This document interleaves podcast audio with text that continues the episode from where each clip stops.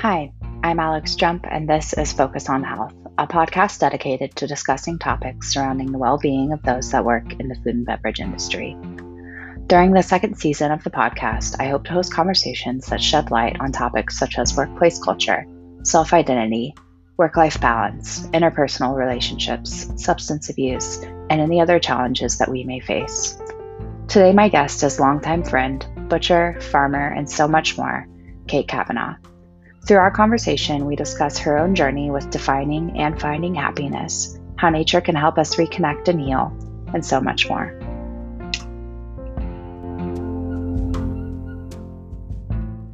It's been going well. I think a lot of it has been learning how to balance farming is not our full-time job.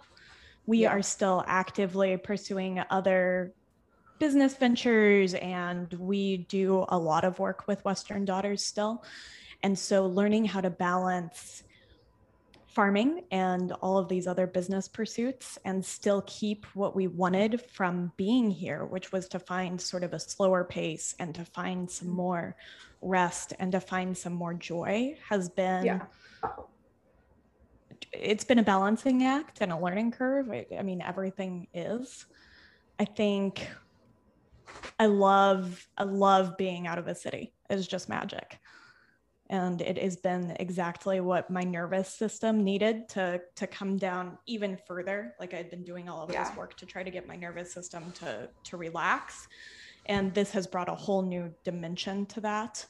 At the same time we are we are isolated. We are rural and i i, I miss a sense of community. Yeah yeah. Um this actually i think that this would be a really good place to kind of start our conversation and talking about who you are and and maybe starting with the conversation about the decision to move and yeah. uh, to be away from your primary business and and how you listened to like your you and your partner's needs. So maybe i'll okay i'll start by saying hi everyone. Um, this is focus on health season two episode one. Um, and i'm getting to chat with a really dear friend kate who uh, I met in Denver years ago, um, and and now lives in New York, upstate New York, um, with her partner, um, but still operates a business in Denver. So. I guess let's start with Will you introduce yourself? Um, you can keep it as long or as short as you want um, about who you are. Um, and then, yeah, I'd like to talk a little bit about that decision to, to leave and how how having a business so far away from where you are has has gone for you over the last I don't even how long have y'all been gone now? I mean, it feels like only a month, but it's certainly been longer than that. yeah, it's been about a year and a half. We moved in February of 2020. And so my name is Kate Kavanaugh, and I am one of the owners of Western Daughters Butcher Shop in Denver, Colorado, but I am also a regenerative farmer, a nutrition therapist, a chef, um, somebody who is super passionate about food in general and health in general. And that's what I'll say about myself for right now. Okay. um, so, y'all moved, y'all bought a beautiful farm in upstate New York, right? That's where you're at. That's correct. Yeah. Um, and and moved across the country um, while you still have Western Daughters here. Um, what what led y'all to that decision? And I guess Mike, my number one question is like, how have you found operating a business while living so far away from it? How have you found that to be, and have you gotten out of it what you you know, what you were hoping to get? I love that question. And I think this is the first time I've really talked about the motivators behind our move. And so yeah. I'm both excited and a little bit nervous to explore them. So we opened up Western Daughters in 2013. And our goal was to bring in meat and dry goods that were good for the land, good for the animal in the case of meat, good for the farmer, and ultimately good for our bodies. We were really interested in helping financially support farmers with regenerative practices. And through doing that, we just had this, this amazing community of people come through our doors that were seeking a deeper relationship with their health. And as we were hosting this and we were running this business, my health really started to decline. I got really lost in the space of, of working too much and staying up too late and just not caring for my my emotional or physical body. And over the first 4 years of business, I really started to kind of break down and it also put a strain on my relationship with with my partner Josh who I run Western Daughters with. And I had a sort of had one of those those big moments in time. And it was motivated by this idea that we get two lives and our second one begins when we realize we only have one. And i really had this moment and part of it was that i had gone down this path in running the business of late nights and some substance abuse my emotional health was out of control and my relationship with Josh was out of control. And I had had this moment, and I had really started to take a big step back and ask myself how I could begin to engage with my own health again.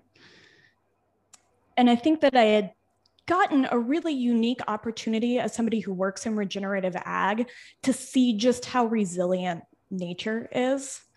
And I yeah. kept thinking about this. We work with this ranch, and they run they run cattle on a on a very big piece of property in Montana. And when they started running cattle on the ranch through this rotational grazing program, they had a stream that had been absent from that property for as long as anybody could remember come back online and begin to flow. Really? And I kept yeah, which is so wild, right? Like just just the impact that coming back to this co-creation between ruminants between these cattle and nature which and the grasslands specifically and grasslands and ruminants co-evolved together. They're they're sort of a symbiotic evolution that happens there. They need one another. And so it fostered the return of the stream and i just thought that this was so incredible. And i wondered in that moment how much resiliency i had in that same way being just as much a part of nature as as those cattle or that stream. And i really began the work on my health and also on my nervous system and i think that i had been in a trauma response since childhood and it had just continued into there and then i got into business ownership and and that compounded a lot of my trauma and I sought out a lot of my trauma within the dynamics of my own business. And so for me, taking a step back and saying, okay, how can I begin to seek a different relationship with my health, find resiliency, and, and really start to regulate my own nervous system? And I started really small, but as I began this search and as I began to sort of come down from all of these places and to strip away these layers to begin to find, I started with a lot of walking. I just spent a lot of time walking in nature and, and there, there's a lot of scientific evidence that backs up this idea that nature actually regulates our nervous system when we hear birdsong or when we allow our eyes to go into sort of panoramic, relaxed vision, it actually brings about a parasympathetic response and allows our heart rate to come down and for us to take some deeper breaths and to change our heart rate variability. And as I was doing this and I was beginning to get more sleep and I was beginning to cook more food for myself, I noticed that I wasn't happy. And I think that I think sometimes it, seems like such a simple thing, right? This idea of how do I notice my inner landscape and what I'm feeling. And I think that oftentimes we've put so many layers of of busyness and of work and of just go go go and of social engagements that it's hard to connect with that space of how do I actually feel and when I connected with that, and it was on a walk, and I was with Josh. Uh, we at the time we were we were living in a in a little condo and would walk to this lake every single day in the evenings. And it became just this really amazing space to just kind of watch the seasons change and to get together and to talk. And I don't remember who said it first, but one of us said, I'm not happy. And the other one was like, I'm not happy either. Okay. Great. So now we have this really important piece of information. And the question was, well, what what in our lives isn't conducive to happiness and and i think i do want to pull back for one second and say i don't think that happiness is is the end goal. Like I, i'm not always striving to be in the state of happy but i am striving to find a space where it feels aligned with my values. And i think that both neither of us felt in alignment if that makes any sense. Yeah so it, you know yeah. And so we began to talk about what wasn't making us happy. And one of the biggest things was living in a city. And the business had, we had taken it, this was about, you know, six years into business ownership. It had gone about as far as it was going to evolve. We had sought out expansion opportunities and had not been able to to close any deals around that. We had put all of our own money into the business and there was nothing left to draw from.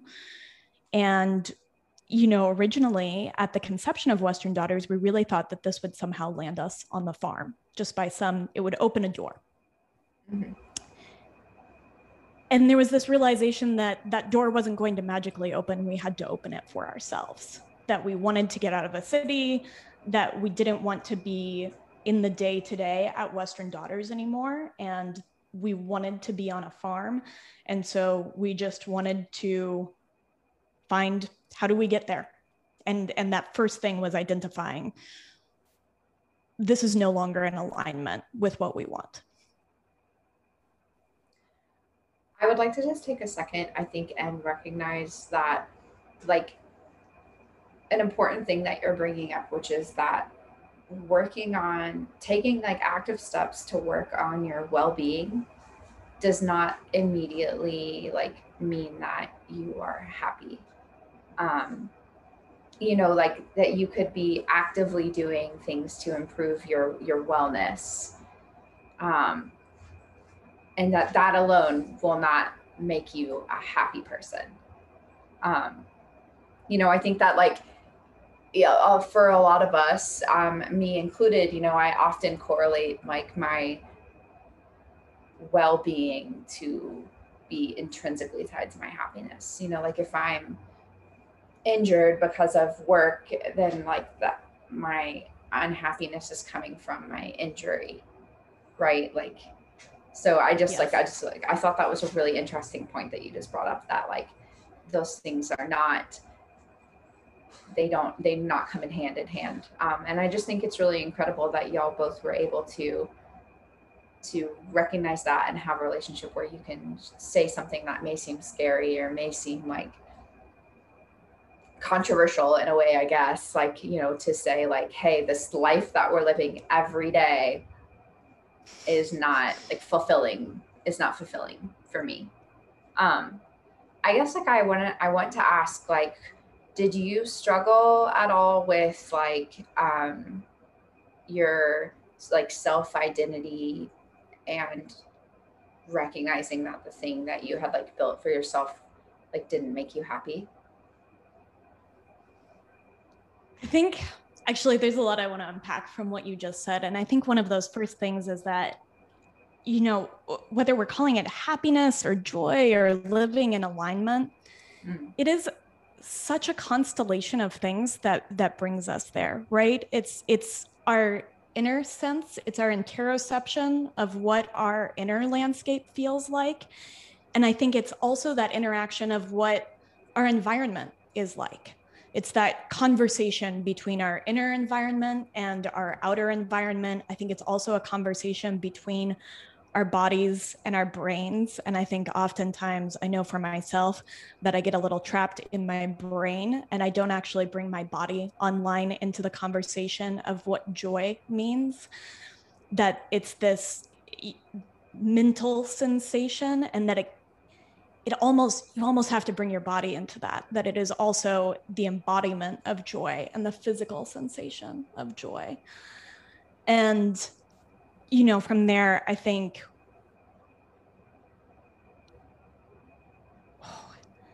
you know when we had that conversation it kind of felt like the earth shattered a little bit because this had been everything that been we'd been working towards. And you put a lot of I am statements into whatever career path that you pursue. Well, I am a butcher or I am a farmer. Mm-hmm. And I think that a lot of this originated from the idea of wanting to take a step back from I am those things and to ask myself, who am I without those things?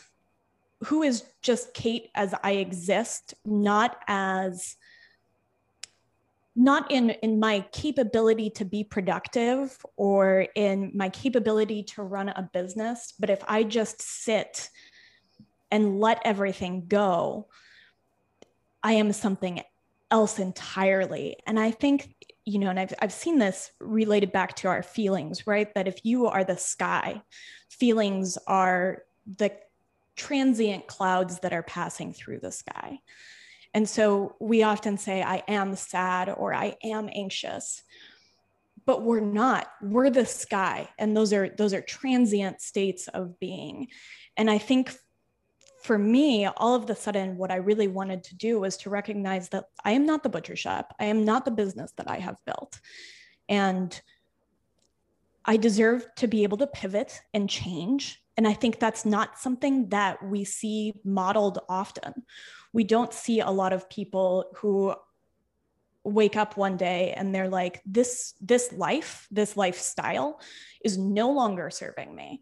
And i want to take a step back and change everything. And that change doesn't happen overnight but i think that oftentimes we don't get that enough. And it did it did come with its own and and still is coming with its own identity crisis of sorts of trying to find what comes next and mm-hmm. what I am at at my core and and what I do. So I yeah. think I'm I'm still in process, and I but I, I think that this is the process of evolution in our in our personal landscapes.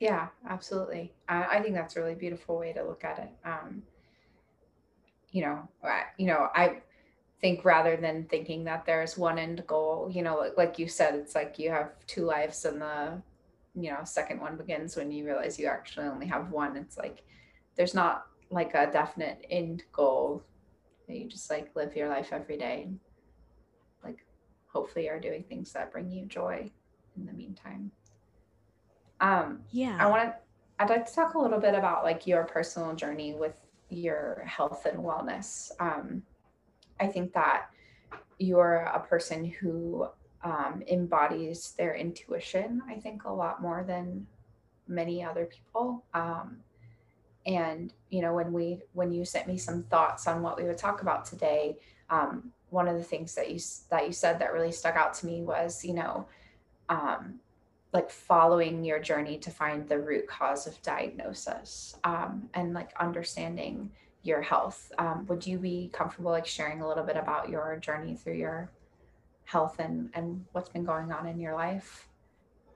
Absolutely. I think it's important to open source these journeys. I think that not often enough do we talk about what we go through in our mental and physical health.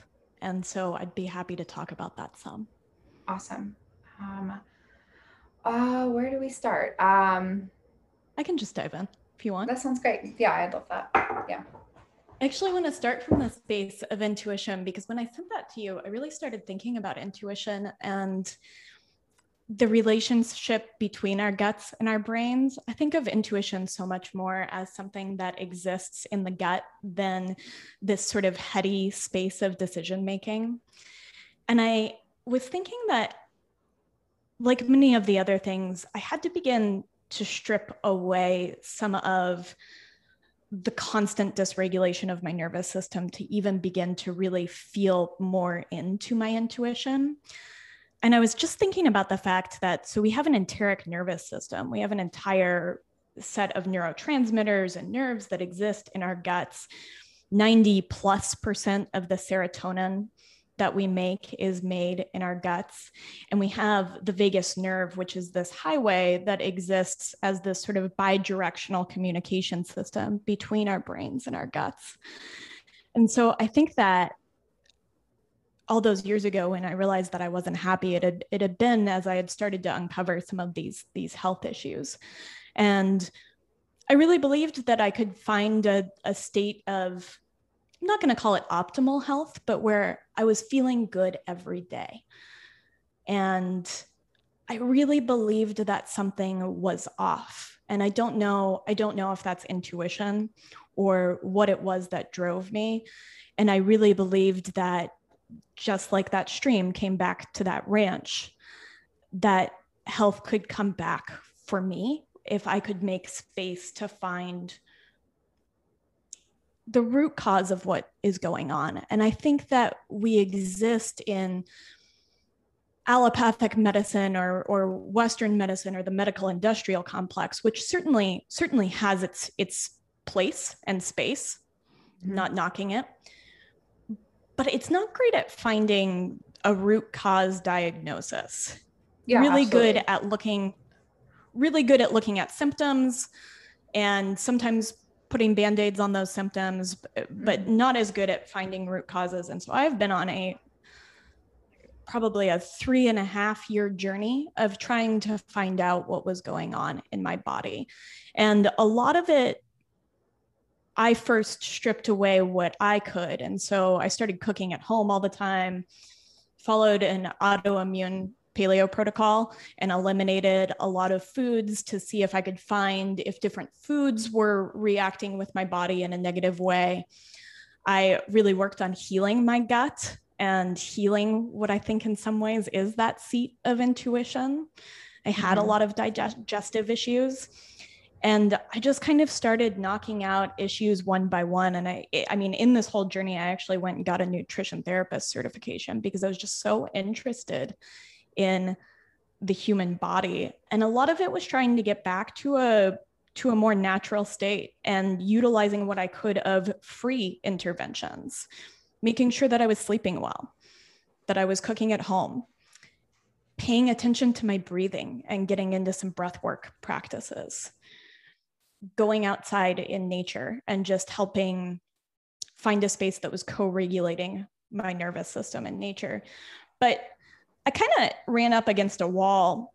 And last summer, I decided that I, I really wanted answers. And I found a program that did really comprehensive blood work because I just, I had kind of reached this plateau in my health where I felt like I wasn't getting any better and I was actually starting to get worse. And so yeah. it, obviously something was was actually wrong and it came back and I was diagnosed with Lyme disease and I was diagnosed with pernicious anemia, which is an autoimmune it's it's an autoimmune disorder where you're unable to produce intrinsic factor which actually converts B12 into a usable form into your body. Mm-hmm. And so this explained a lot of my symptoms of of fatigue uh, we also found that the house that we had moved in here to here in upstate New York had a massive mold issue that mm. was causing some some other pieces of this health cascade and it took a long time to get to these diagnoses and it took a lot of sleuth work and it took a lot of my own stripping away like what is just my interaction with the environment or with food to to figure out that there really was something that was underlying all of it. Yeah. Um i mean i think it says a, a lot about listening to your body and and list, trusting yourself when you feel like something's not right. It's almost like i think that it is this weird thing that maybe I think a lot of Americans, I'm not even, I don't want to generalize and say that it's like a food service and hospitality workers. I think that a lot of America, it's an American thing to like gaslight yourself into thinking that there's nothing actually wrong with you. Yes, um, absolutely. Um, I do think perhaps there it is maybe uh, something that people in food service and hospitality struggle with maybe a lot more so, but I definitely think that that's an Amer- American thing to struggle with. But yeah, like just to not allow yourself to convince yourself that there's nothing wrong when you feel like it is. And I think that this is something that in hospitality, especially in bartending, we do a lot because we are working very physically demanding jobs, very similar to being a butcher. And, you know, you're putting so much strain on your body, whether it's something that's like a, a joint issue, you know, like musculoskeletal, or if it's I really struggled through that word, musculoskeletal. Um, I thought that was fantastic. I think a great job. Um, or if it's something like deeper, you know, but like we do work in these industries that are we are putting so much stress on our bodies and to be able to listen when something feels wrong is so important. I think too, having worked in hospitality for a really long time, the first thing that popped into my head was how many times have you all of a sudden you have a, a break in in the day mm. and customers coming in or in the night and you realize suddenly that you have to pee and like mm. how long have you had to right. pee i don't know if you've ever experienced this um, yeah and and i think that that's symptomatic of this idea that when you are in the hospitality business and you are busy serving others, you forget about your own physical being, I think, in more ways than one. And it was just like the first thing that popped into my head is that we're almost taught in hospitality to stop listening to our bodies so that we can be the most present with our guests and with our work. Yeah, I'm 100%. Yeah, and it's, you know, it that can cascade from simply not hearing your body say that you need to drink water or that you need to pee or eat dinner to, you know, all of a sudden you have tendonitis or, you know, whatever it may be, like that is those things are correlated. They may seem like they're very different or that, you know, one is more serious than the other, but um, they are 100% correlated. Um, and, and and I think that the work that you're trying to do to bring more awareness into both physical and emotional health on the job and the idea that this needs to cascade up into the people that are running business. I mean, for years working in the hospitality industry, it just was expected that you wouldn't even take a break.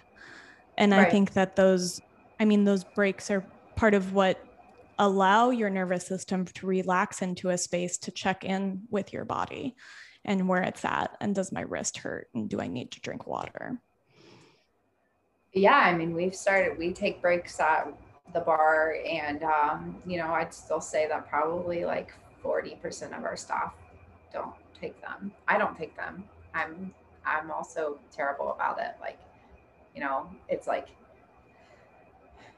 yeah, how do you find the balance of like working in a physically demanding job and like finding how do you I struggle with wanting to sit down and then being afraid I won't want to stand back up. oh, or, yes. You know, I hear that so much. Yeah. Um, I mean, like you were saying, like you when you finally get a break and you realize you need to pee, I'm like the opposite. I like mm-hmm. need to pee at the end of the night, and I'll try to like go as long as possible without because I'm trying to like close the bar and I want to just like get out of there.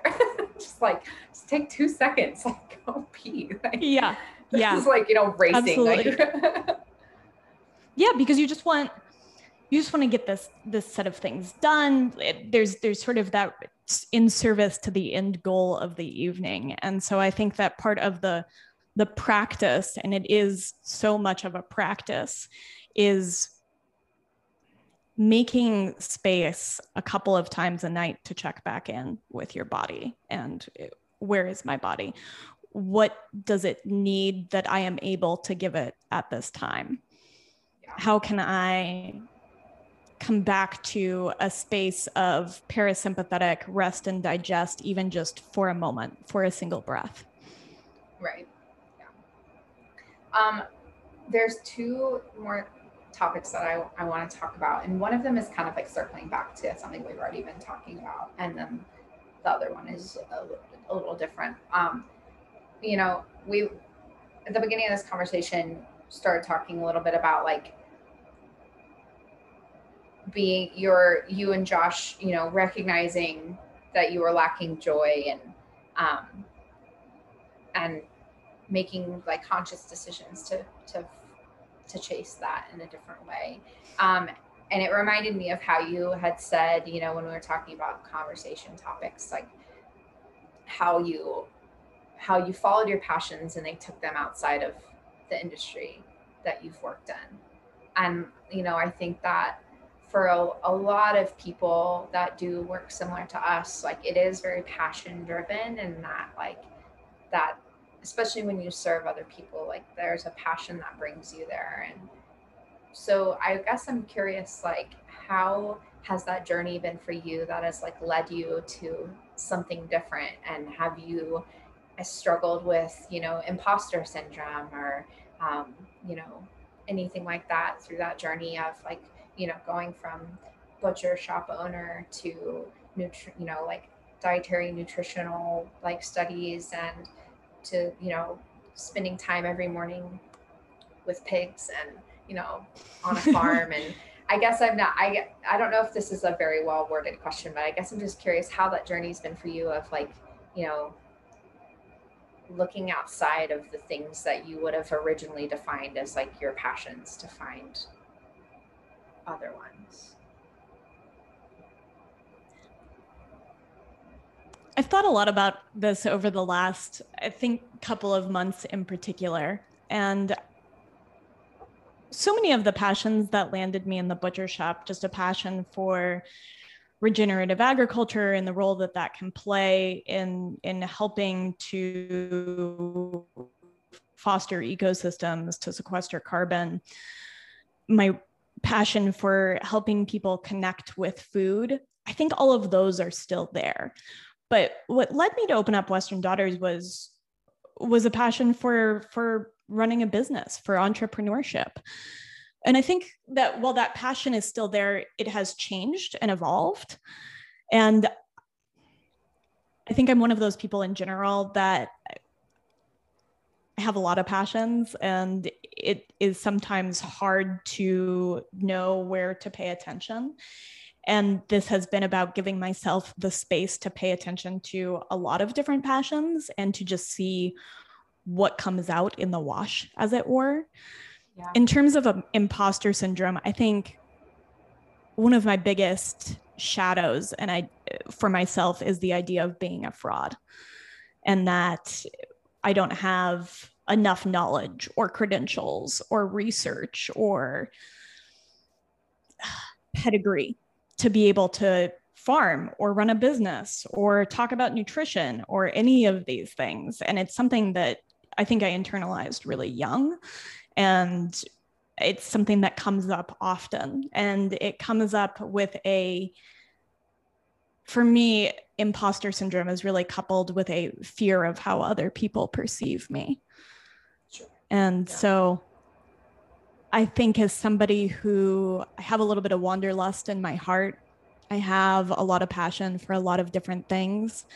And so there's this aspect of of coming back to myself and doing that work to uncouple mm-hmm. imposter syndrome or or feeling like a fraud from putting passionate work out into the world for for others to see and yeah. and maybe judge but but to continue to put work out there and to put myself out there and you know we talked a little bit about pivoting to not have to feel beholden to one thing. And i think i get stuck in this idea well i've been a butcher for 10 years and that's what people expect of me. And so who am i to go out and have other things to talk about? And it's just constantly coming back to right. nope those that's that's shadow talking. That's not me talking. And and to work in therapy and to work by myself to just sort of uncouple imposter syndrome from putting myself out there yeah and it's funny to think that you know our minds are really the biggest critiques of anything that we do right like yes most, absolutely most, most people in our lives probably just think what we do is rad or have no opinion of the sort about it but our minds exactly. certainly have many opinions. yeah, and I think, I mean, I think in some ways we're hardwired, and I think this, you know, a lot of what has sort of informed the way that I work in the world is that I want to get back to a more natural state. I really believe that we are you know, we're beings that haven't caught up with the modern world. For most of our evolutionary tract, we were just one with nature and there wasn't as much of the the noise that there is now and but i think that that desire to fit in is is hardwired that yeah. we want to have a, a group and a community and that we want to fit in and so it's just part of our biology and our work is to to know that we are accepted and loved and to continue to be the support system for ourselves in that space, yeah. which is so hard. It sounds easy and it's so hard. Yeah, yeah. life's, life's hardest task. Yeah, um, yeah. So I wanted to wrap up with the conversation about our circadian rhythm and um, being outside in nature and you know being up early and all of those things and you know I don't know. It's just been something on my mind a lot lately. I was talking with one of our line cooks the other day, and he was like, "I'm so tired," and I was like, "You know, I, I like, I've been. I guess I just like I wanted to be like you, like you have to go work out before work, and like that's a really rude thing to say. Um but like but i guess the, the reason it's been on my mind is because i've recently like started like a, a new exercise that i'm like been really enjoying and i've been going before work. And like i it's just kind of crazy how over the last like three weeks i've seen how much my energy has changed. And with mm. that i've been waking up earlier. And like literally before we sat down to record i was you know just like checking on all of the plants in the garden and like thinking thinking about this conversation with you and and thinking about you and your farm and and how you know vocal you are about how important it is to like touch the earth and and be outside and let, let the sun touch you. And so i guess i just wanted to let you like talk a little bit about that um, in any way that you would like. Yeah um, I love that you've been doing that, that you've been getting out and being with your plants and and exercising in the morning. And I've kind of watched your journey of of waking up earlier. And I know working in the industry, it's so hard because I think we want to find that balance. And I think the number one most important thing is that we're getting quality sleep in the first place, not when that sleep happens. Yeah. Though there are certainly better times for that sleep to happen and there are ways to maximize sleep when it's not as much in the let, us just call it a 10 to 6 mm-hmm. 10 p.m to 6 a.m but i think that you know the first thing is about getting quality sleep and and one of my goals to really get back to living in alignment with nature i've found a lot about how we're we're governed and regulated by nature. And we've talked some about that in this podcast that bird song or that going into panoramic vision and looking at a vista can help bring our parasympathetic nervous system online. But we are also really creatures of light. And I think just like our plants, the sun really governs a surprising amount of our biology. And one of those things is setting our circadian rhythm. And so when we get out in the in the morning sun, and by morning sun, I really mean the sun before 10 a.m., even before 9 a.m. And the it has a certain mix of infrared and blue light that lets receptors in our eyes know exactly what time it, of day it is, and it releases the hormone cortisol, which is really released when we wake up in the morning. And this is a hormone that we really associate with stress. And I think that's the context that a lot of us have heard it in. But it's really a hormone that's necessary to our biology, it's part of what wakes us up. So we wake up and if you're able to get out and view the morning sun to get let's say about 10 minutes of light in your eyes and you don't want to look directly at the sun yes, just, to, just to clarify um, but no sunglasses go outside and get sunlight and that tells our body what time of day it is and i think in this world where blue light that's coming out of our screens and out of our phones is and out of light bulbs. Many LED light bulbs have blue light frequencies hmm. in them. And we have photoreceptors, not just in our eyes, but in our skin that tell our body this is what time of day it is. And it associates that blue light with being at about high noon. And so when we find ourselves in these situations where we're going to sleep looking at our phones, and I'm not saying that I'm not guilty of this because I definitely am, or we're in an environment in a in a bar or a restaurant that has LED lighting that's telling our body what time of day it is, we're sort of fundamentally shifting off of this circadian biology. And it regulates everything from digestion to mood, just all of these, this concert and this array of different things. And so with shift work, or any work where you're going to be kind of outside of that biological clock and everybody's a little bit different in terms of when you know there there are biologically there is such a thing as a night owl and an early bird. So we're all wired just a little bit differently.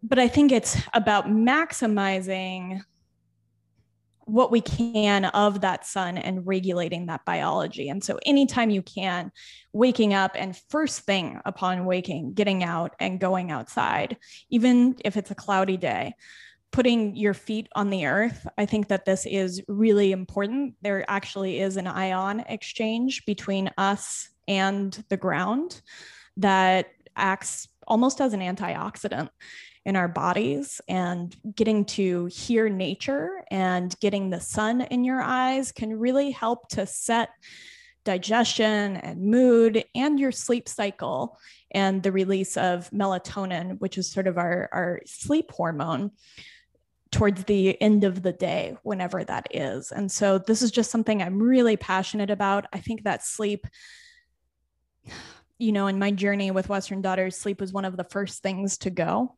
Mm-hmm. Well, this isn't important. And and and I think it's so hard, right? When when when we work a lot, you just want to come home and come down and and you want time to do these other things and and sleep becomes less and less of a priority. But sleep is really such a healing force in so many different ways. It's what helps set memories and heal trauma. It actually cleans certain debris out of our brains, like a dishwasher that's running at night.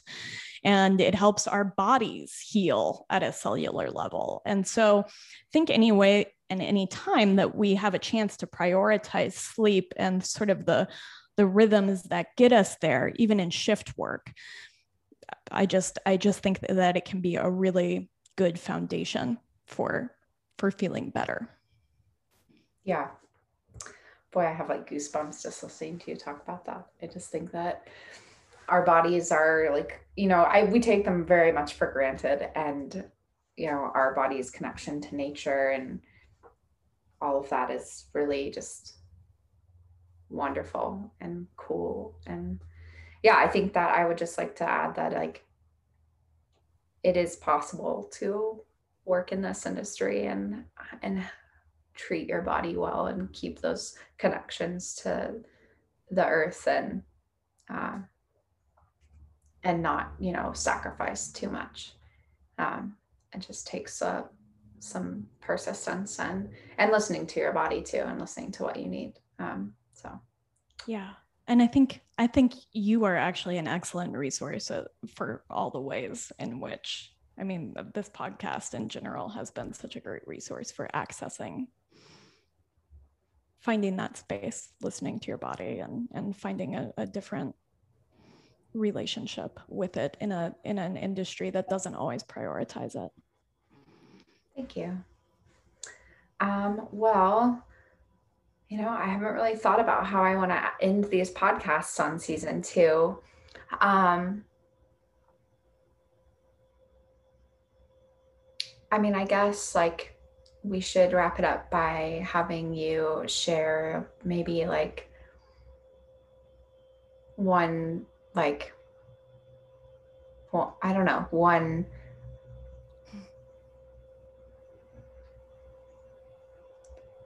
like i want to say affirmation it's the first thing that comes to mind. Um but i, don't know if you have anything like that. yeah. Hmm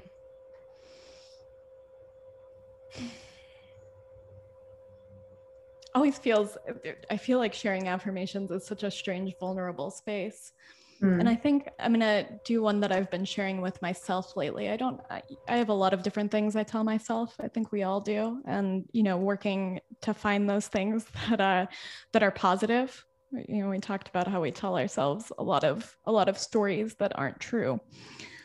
And one of the things I've been telling myself lately is I am connected. Mm. And I want it to resonate for me. I want my body to hear that I am connected to nature, that I am a part of nature and not separate from it. I want my body to hear that I am connected within myself, that my brain and my body are connected, and that I am connected into them, whatever that I is, whatever that sky is in the background, that greater sense of I.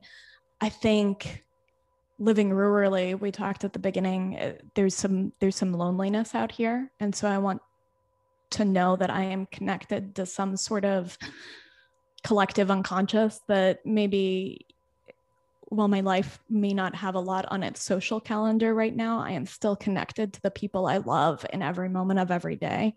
It's just in a in a more esoteric sense. Mm-hmm. and so this has just been something that I've been affirming within myself, all the different ways that I am connected. I love that. Thank you so much for sharing.